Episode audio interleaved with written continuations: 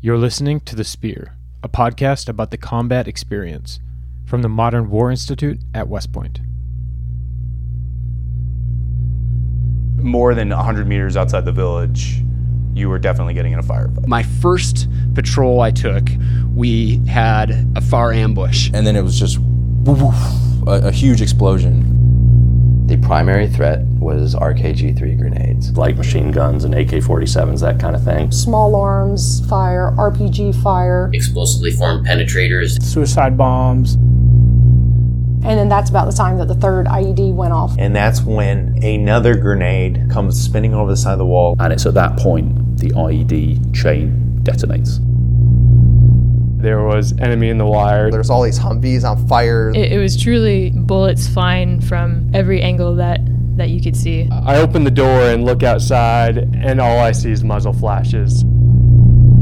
There's a guy on top with a 240, and the rounds passed right past his head. At that point, our instincts kicked in. One, one pilot on the controls, the other pilot was using his M4 to engage single man targets on the ground. You're shooting at everything.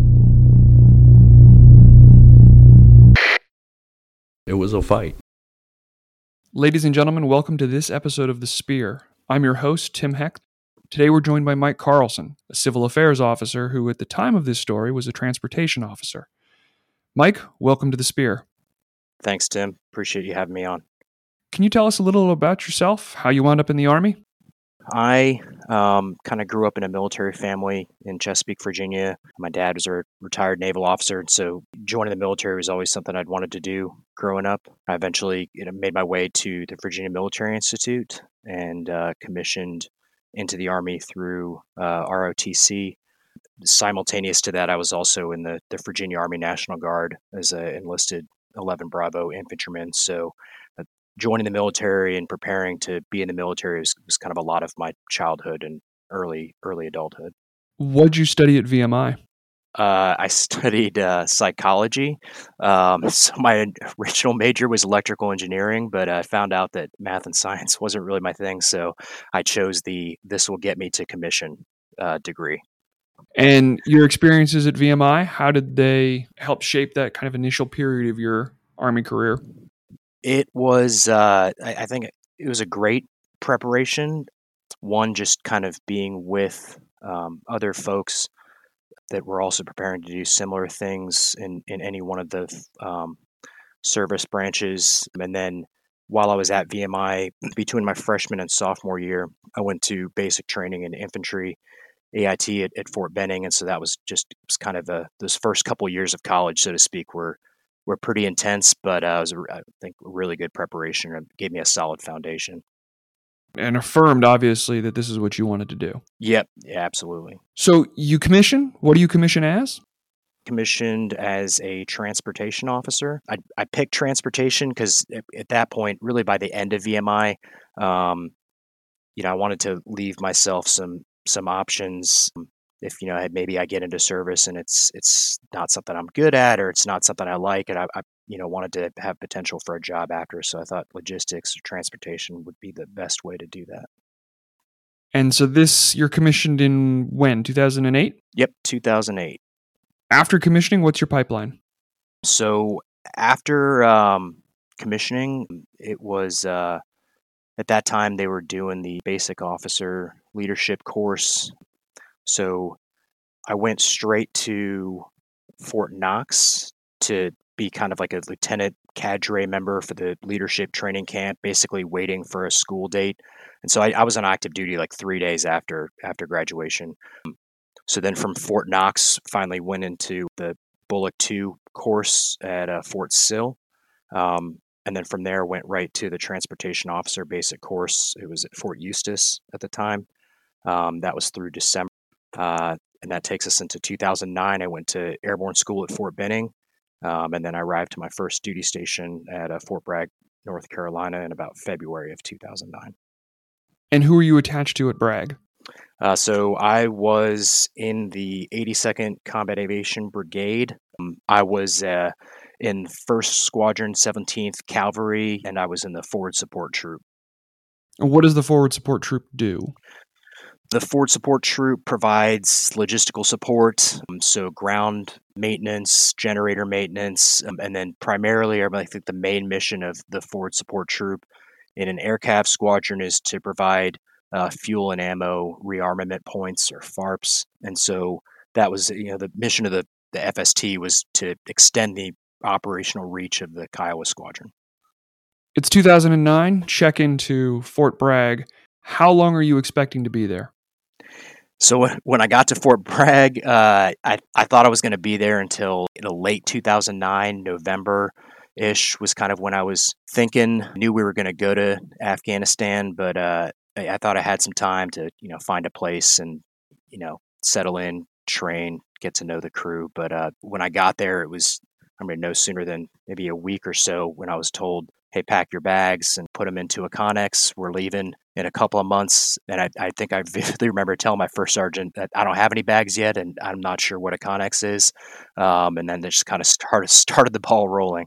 Did you get a platoon when you showed up? I, I did not. So when I showed up, I certainly was prepared to to lead a platoon, right? That's what I'd spent kind of the last year preparing and to do. Two platoons in the forward support troop had platoon leaders. And so uh, they put me in the Troop XO spot. I, I remember at the time it definitely thinking that was odd. I'm like, I'm the least experienced lieutenant in the Troop Executive Officer slot. My troop commander's logic at the time was was unique. It was basically like, yeah, since you are the newest lieutenant, I'll keep you closest to me, can kind of like mentor and develop you. Uh, and then when a platoon leader spot opens up, um, you can take one of those. So yeah, initial disappointment, but no, did not did not walk into a platoon leader slot. And how many platoons are in a forward support troop? So there's two. There's the there's the maintenance platoon, and then the uh, the three five or distribution platoon, um, and then there's the uh, headquarters section. Why did your deployment get moved up?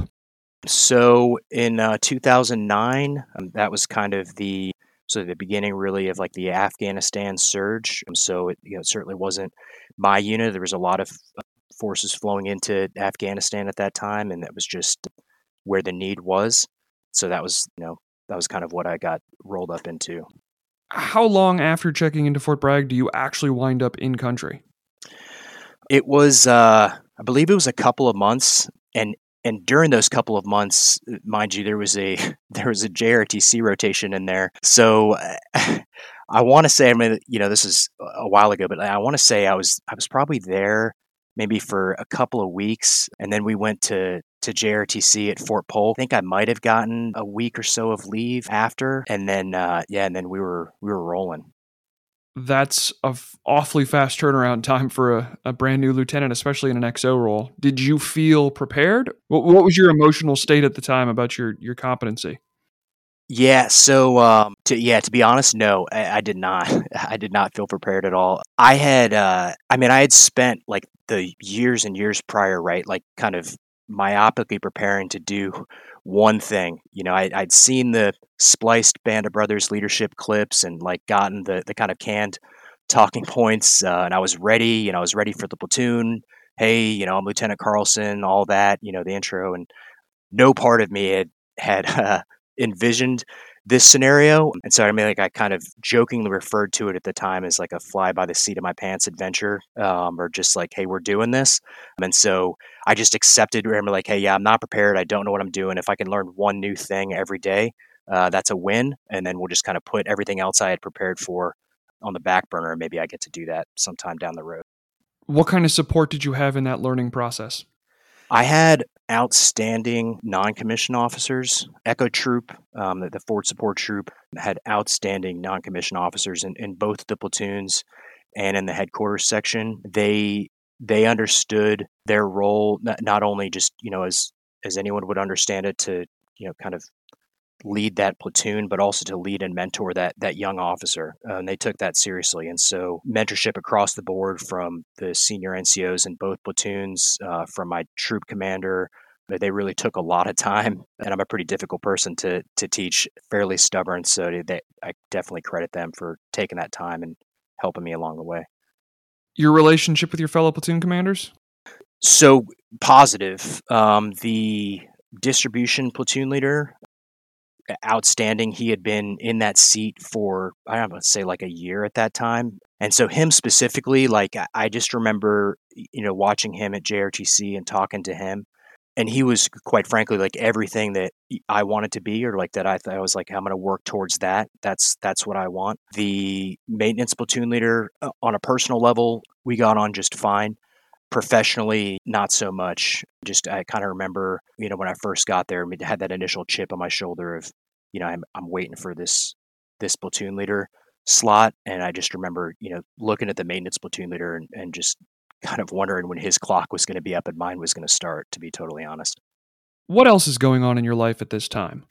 So my uh, my dad he had a uh, terminal brain cancer diagnosis um, and so, just to rewind a little bit on the timeline for context, um, so I found out uh, I found out my junior year of college that he was stage four uh, brain cancer, and so this was like a known thing, and I'd gone through my whole senior year of college and like training after I commissioned, just knowing this, and you know his his prognosis, you know, shifted left and right but ultimately we kind of all knew like where where this was going. When I set off to Afghanistan with my unit, you know, I remember talking to my dad, and he came and he saw me off with, with my mom, and um, yeah, I thought things were going to be okay, certainly through the deployment, and I kind of pushed whatever else you know, possibilities were to the back of my mind, and really just like focused on tried to focus on the rotation. Had you talked to your troop leadership about this? I did. I talked to my troop commander and my first sergeant specifically and they were the only ones that that I told. Yeah, I, really struggled with that, right? Like I'm a a new lieutenant, early 20s and at that time I wasn't really sure, you know, who to tell. At, at a minimum I knew I could, you should tell my troop commander and first sergeant. But, you know, if I'm being honest, I think I even with them minimized that to try to paint the best picture of of hey, you know, but I'm still ready to go on this deployment and you know, I'm still ready for, you know, a platoon leader job if, if that opens up. And so, yeah, I did tell them, but um, it definitely minimized it, downplayed it. Any idea why you think you did that? Um, yeah. So at at that time, like I had mentioned, you know, it was it was the surge, and and you know the eh, units were flown into Afghanistan, and I think in my mind at the, at the time, I just I saw it as as part of my my duty to a like you know Mike Karlson can deal with his personal life stressors and things on on Mike's time, but Lieutenant Karlson has a job and a mission, and his unit's going forward, and that's that's what he's doing also. That that's I kind of bifurcated it just like that in my mind. How did your family react to your deployment? So they they supported it, and you know, like I had mentioned before, I come from a military family, so I, I'll say also, you know, at this same time, my brother was in the Navy deployed on the Nimitz. And so yeah, my dad was the one that commissioned me just the year prior. He understood, my mom understood that, you know, I, I was in the military and had a mission to do. So they supported it. And uh, yeah, I went forward with that, with that understanding. You deploy to, to Afghanistan. Where do you go? What do you do? So we deployed to RC South. We were on Kandahar airfield. At that time, the uh, the airfield that our squadron or our task force, Task Force Sabre, was going to be operating out of wasn't even built yet. So I remember the first two or three months of that tour, our squadron commander called it aircraft carrier operations. And so there was a, we were in a very small hangar. It was a lot of, uh, you know, moving things around, using space as, as best you can. And and then building an airfield, quite literally, myself and and details from the maintenance platoon and the distribution platoon with uh, an Air Force um, engineer unit laying AM2 matting down and, and building the airfield that our task force would, would eventually end up operating out of for the, the remainder of the rotation. How much communication do you have back home? I so I was I was very lucky. Um, I, I, was on uh, Kandahar, uh, Kandahar airfields large base. And so I had about, you know, email wise, you know, about as much communication as, as I had wanted to. was getting updates from my mom. And I, you know, probably spoke to my mom uh, over the phone maybe once a week, I think. How's Lieutenant Karlson dealing with Mike? Totally ignoring him. And so, yeah, this really ties into the, you know, how much communication did I have back home? I mean, I guess a more honest answer to that would be about as much as I wanted to, which which wasn't a whole lot. I knew that anytime I called back home, it, would just kind of take me into a different mindset. And so I tried to, you know, balance that, right? Like, hey, let me call, but also I I feel like it's a distraction to me. So um, yeah, I really just I, I poured myself into into the work, into um, you know whatever came up, and then really just making the best case I possibly could for um, for becoming a platoon leader. Did you wind up becoming a platoon leader? I I did. So um, the maintenance platoon leader, you know, he just his his kind of leadership ability and that platoon kind of quickly uh, got away from him. Um, there was some indiscipline issues, and um, this was in the fall of 2009, and I was appointed as an investigating officer for maintenance platoon. Uh, effectively, the I was charged to investigate the maintenance platoon for uh, mis like misuse of the Class Nine accounts. They're ordering things with the Class Nine accounts that, that they were not for vehicle maintenance, so they weren't supposed to be ordering. And so I I put that in my findings, and my recommendation was that uh, the platoon leadership be held responsible and accountable, which they were. And then I went on emergency leave. Before we go to emergency leave, what's Class Nine? Class Nine is um, a it's a category of of supply that pertains mostly to, to maintenance, so vehicles, uh, rolling stock, generators, and their their parts and things like that. Uh, it's a wide range of things, but applies mostly to to maintenance, um, and they're ordered through the motor pool or through the, the maintenance section. And what was the platoon ordering that they shouldn't have? Specifically, flat screen monitors. There were uh, I, I I couldn't remember how many, but uh, it was more than zero. So the unauthorized amount of flat screen monitors, and they they did not serve a uh, a maintenance purpose at all. Obviously, so yeah, that's kind of what came out of that. And these are flat screen TVs or flat screen computer monitors? No, yep, flat screen TVs. Right. Yep. So the investigation comes out. You've done your investigation. What is that like as as the XO investigating internally to a platoon that you possibly hope to lead? Yeah, so incredibly awkward because I had known at that point like all of those NCOs and soldiers. And at the time, like I thought my appointment as the investigating officer was like a simultaneous hey yeah you're going to get a platoon but it's not going to be this platoon I, I, just in my mind i was like there's no way that i'm going to be leading this platoon so maybe i'm going somewhere else after this and so that's kind of what got me through the investigation eh, you know, in the initial awkwardness of like, okay, well, you know, when these findings come out and this all comes out, you know, I'll be moved or transferred, and uh, that's that's not what played out. So, was this for the for the soldiers investigated? Was this a career ender? For the uh, for the leadership, for the officer, yes, and uh, one of the NCOs, uh, the platoon sergeant, he was getting close to retirement, so it was it was a uh, yeah, hey, thank you for your service, and uh, and kind of move on on a slightly expedited timeline. And then for the, I will say for the maintenance uh, sergeant or the motor sergeant, no, he went on to to continue his service, and uh, by all accounts, did quite well, recovered from this. So there there was a little bit of a silver lining, at least for him, that he was able to to recover. Yep. Yeah. I want to jump back to Mike. You said earlier, before we went into a little bit more about the investigation, the emergency leave popped up. What had happened?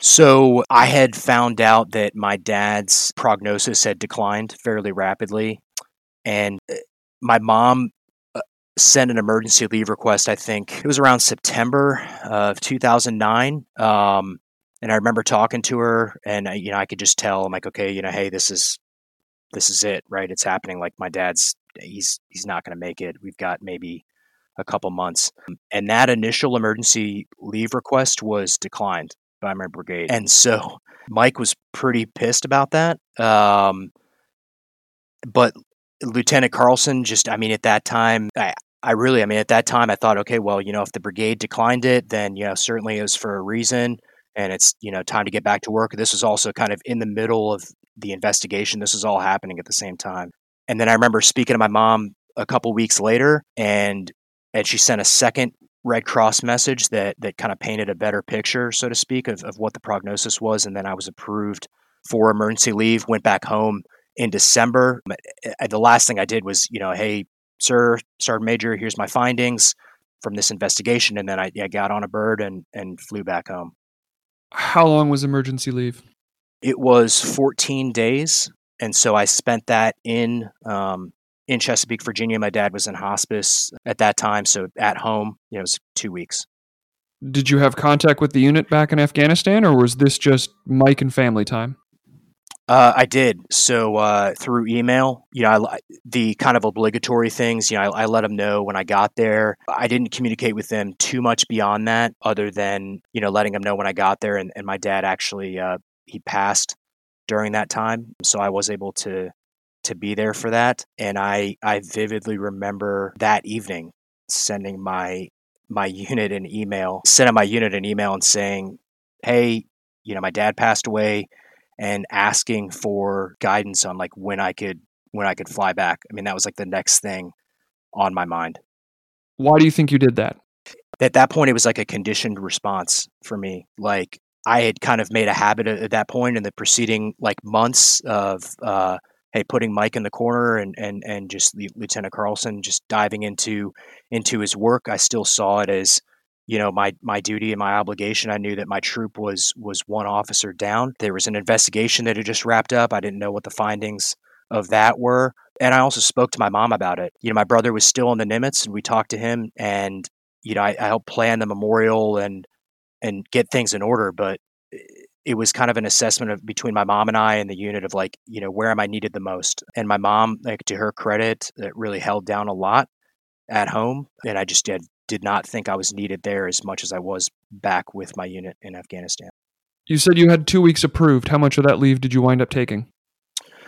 Um, it was the uh, it was it was the full two weeks. So he he passed towards the end of that. So it was uh, didn't have to be extended. Um, was able to be there. There was a small memorial service that we held, and then with travel timelines and everything being what they were, I think you know I might have gotten back a little bit after after 14 days, but uh, but yeah, it was the the 14 days.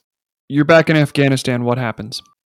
So, memories being what they are, like the weirdest things stick out to you. So, like everything was a blur, right? Like I, you know, I, I got my bags. I'm going back to Afghanistan. I land on Kandahar. Um, and the, the ramp comes down and, and it's dusty and i'm walking by uh, this air force crew chief and he slaps me on the back and he says merry christmas sir. And it, it just it was wild like it I didn't even occur to me that it was christmas and i like totally just had no idea like when it was and so that was like a flash of like oh that, that's weird. But then the second i set down on you know on the ramp and and uh and made it back to my unit I mean, any thought again of of you know that context and personal context and you know, that that all went away. So i checked in with my with my troop and my squadron and i found out that night uh, that they did decide to go ahead with the findings of my investigation that platoon leadership was relieved and then was surprised to find out that i was effective immediately the new platoon leader of, of the maintenance platoon.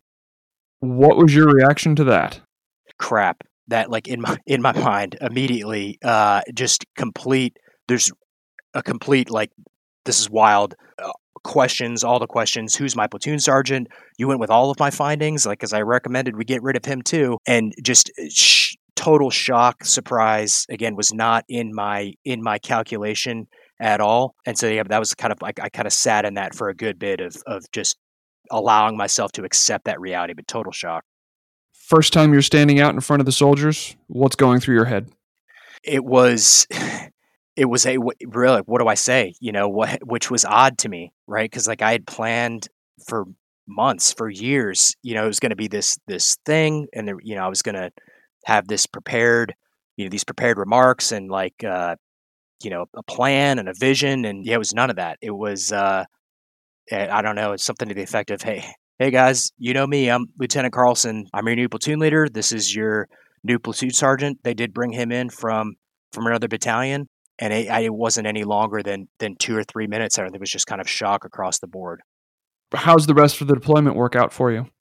well in a in a work sense. The platoon sergeant and I, the platoon sergeant that they brought on, outstanding non-commissioned officer. There was a there was a steep learning curve for me as a platoon leader, partly because of just the conditions under which I took that platoon, but then also because again my default response at that time was to was to pour myself into work. And so probably uh, you know looking back an overactive platoon leader, right? Like wanting to be involved in in everything from you know hands-on maintenance to sitting in on the briefs i mean just like running myself ragged trying to squeeze every ounce of work out of every day just to to focus on that and really not think about anything else is that your reflection looking back or did, at the time did you have inklings that hey maybe i'm neglecting mike yeah, great question. So at the time, uh, no, I think I think that at the time, pouring myself into into work, it was like, man, I'm, I'm crushing this. This is uh, this is awesome. I'm I'm working 18, 19 hours a day. Stuff's getting done. The the platoon's doing well. Maintenance stats are going up. Like I am absolutely like nailing this. This is what I was, you know, prepared to do. This is going this is going pretty awesome. Did the wheels ever wind up falling off? Yeah, they, they did. Uh, the wheels were the uh, senior non-commissioned officers uh, in the platoon. So um, I, my platoon sergeant, again, credit him, outstanding NCO, pulled me aside. It was like, "Hey, sir, you know, we got we got to talk to you about some things." Um, and they just, you know, kind of he proceeded to just tell me like just everything, just laid it out, like you know, you cannot you you're you're you're involved in every aspect of the day. Like there's no that's like you're with the platoon all the time. There's no time for people to think about things or, you know, just enjoy normal aspects of their day or make mistakes without like you or someone else like being around. And like I'm I'm listening to all this and so mean, that's coming right up against like my own jaded but personal understanding of like, man, I'm I'm doing awesome. And it was super humbling because it just did not it did not mesh at all with what my kind of view of how things uh, were going. So it doesn't mesh. How do you react? I asked him, you know, hey, can I sit with this? I do remember saying that, and looking back, I'm I'm actually glad I did. I was like, hey, let me, you know, can we talk about this tomorrow? Um, let me just sit with this for 24 hours, and then we had a, a better, kind of more productive conversation the next day. And that that next day really was like, hey, Lieutenant Karlson to to Sergeant First Class Minix, you know these are these are the things that that I kind of want and see and and and uh, expect from the platoon.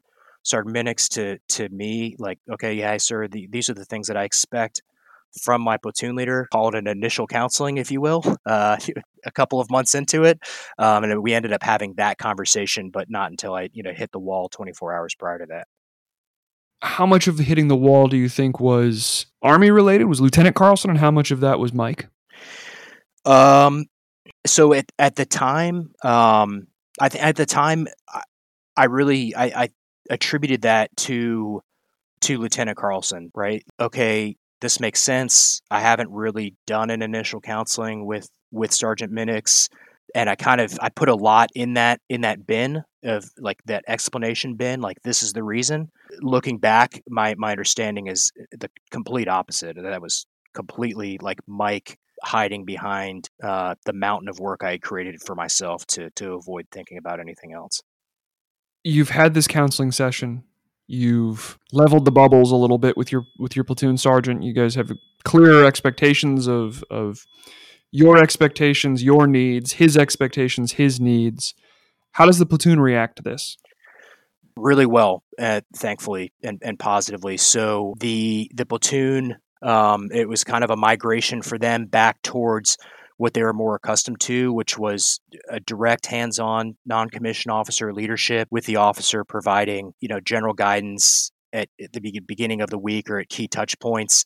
And and ironically, I, I remember thinking this at the time, like how odd this was. Like prior to this hitting the wall, and I had wanted to be involved in everything, right? And after I had sat down with Sergeant Minix and and stepped back a little bit from like the direct hands-on stuff. I found that like more soldiers in my platoon were, were approaching me and like talking to me about things and like sharing things. I just thought that was so weird. Like I'm not actually trying to be involved.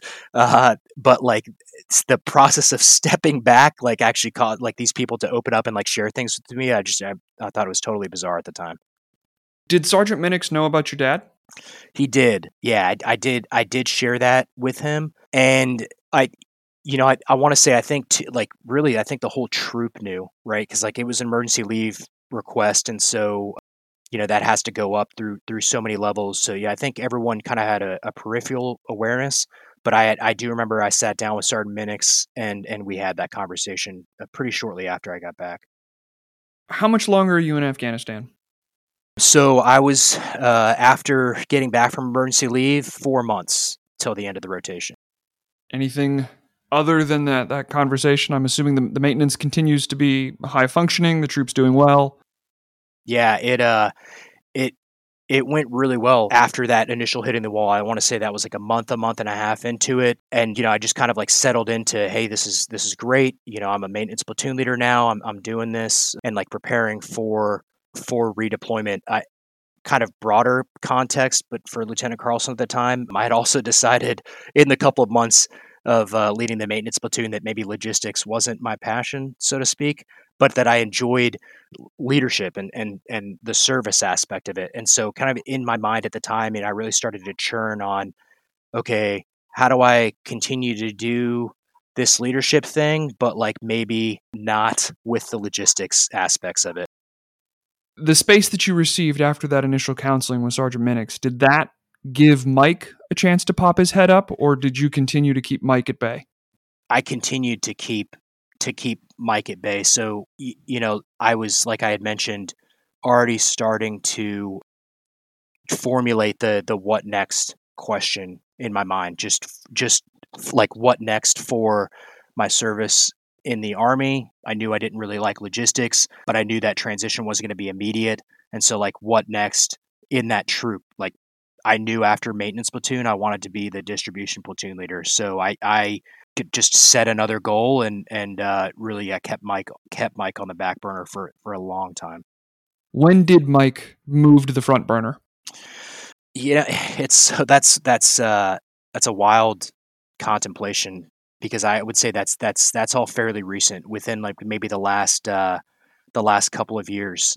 So you know after after I got back, you know I eventually ended up doing all the things that I wanted to do. I had accomplished those goals professionally, had gotten married, gotten divorced, and just chased more opportunities professionally.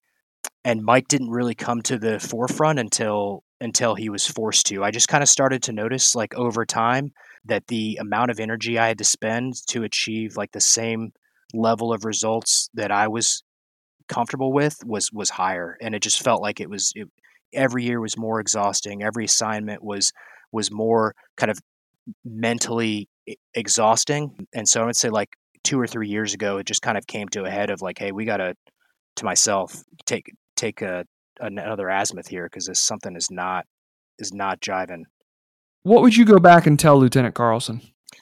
I so I would go back and, and tell him that uh, knowing how you know kind of he was at the time, I'd, I'd, probably start off by saying like, "Hey, I, I just want to let you know that Lieutenant Karlson and then later Captain Karlson and, and Major Karlson, like that's that's going to work out just fine. You're going to be successful. You're going to achieve the goals that, that you want to achieve. And so, with that being said, like that's that's not something you have to kind of myopically focus on like as much.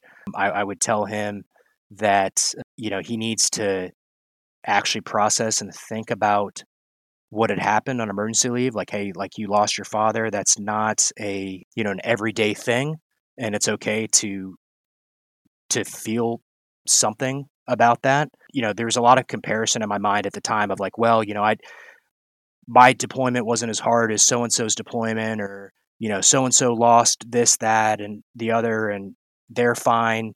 So, you know, I should be fine. I would go back and, and tell Lieutenant Karlson, like, first off, like, you don't know that. You don't know that about anyone else who's fine and who's not fine.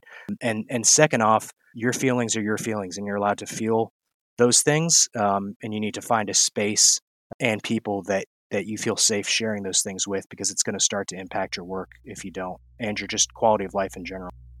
Mike, thanks for appearing on this episode of The Spear. Thanks, Tim. I appreciate it.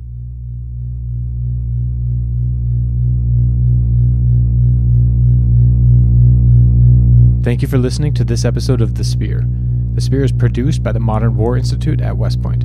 What you hear in each episode are the views of the participants and don't represent the position of West Point, the Army, or the U.S. government. Be sure you're subscribed to The Spear on Apple Podcasts, Stitcher, or your favorite podcast app, where you can also give the podcast a rating or leave a review, which helps us reach new listeners. And if you aren't yet following MWI on social media, please find us on Twitter, Facebook, and LinkedIn. Thanks again for listening.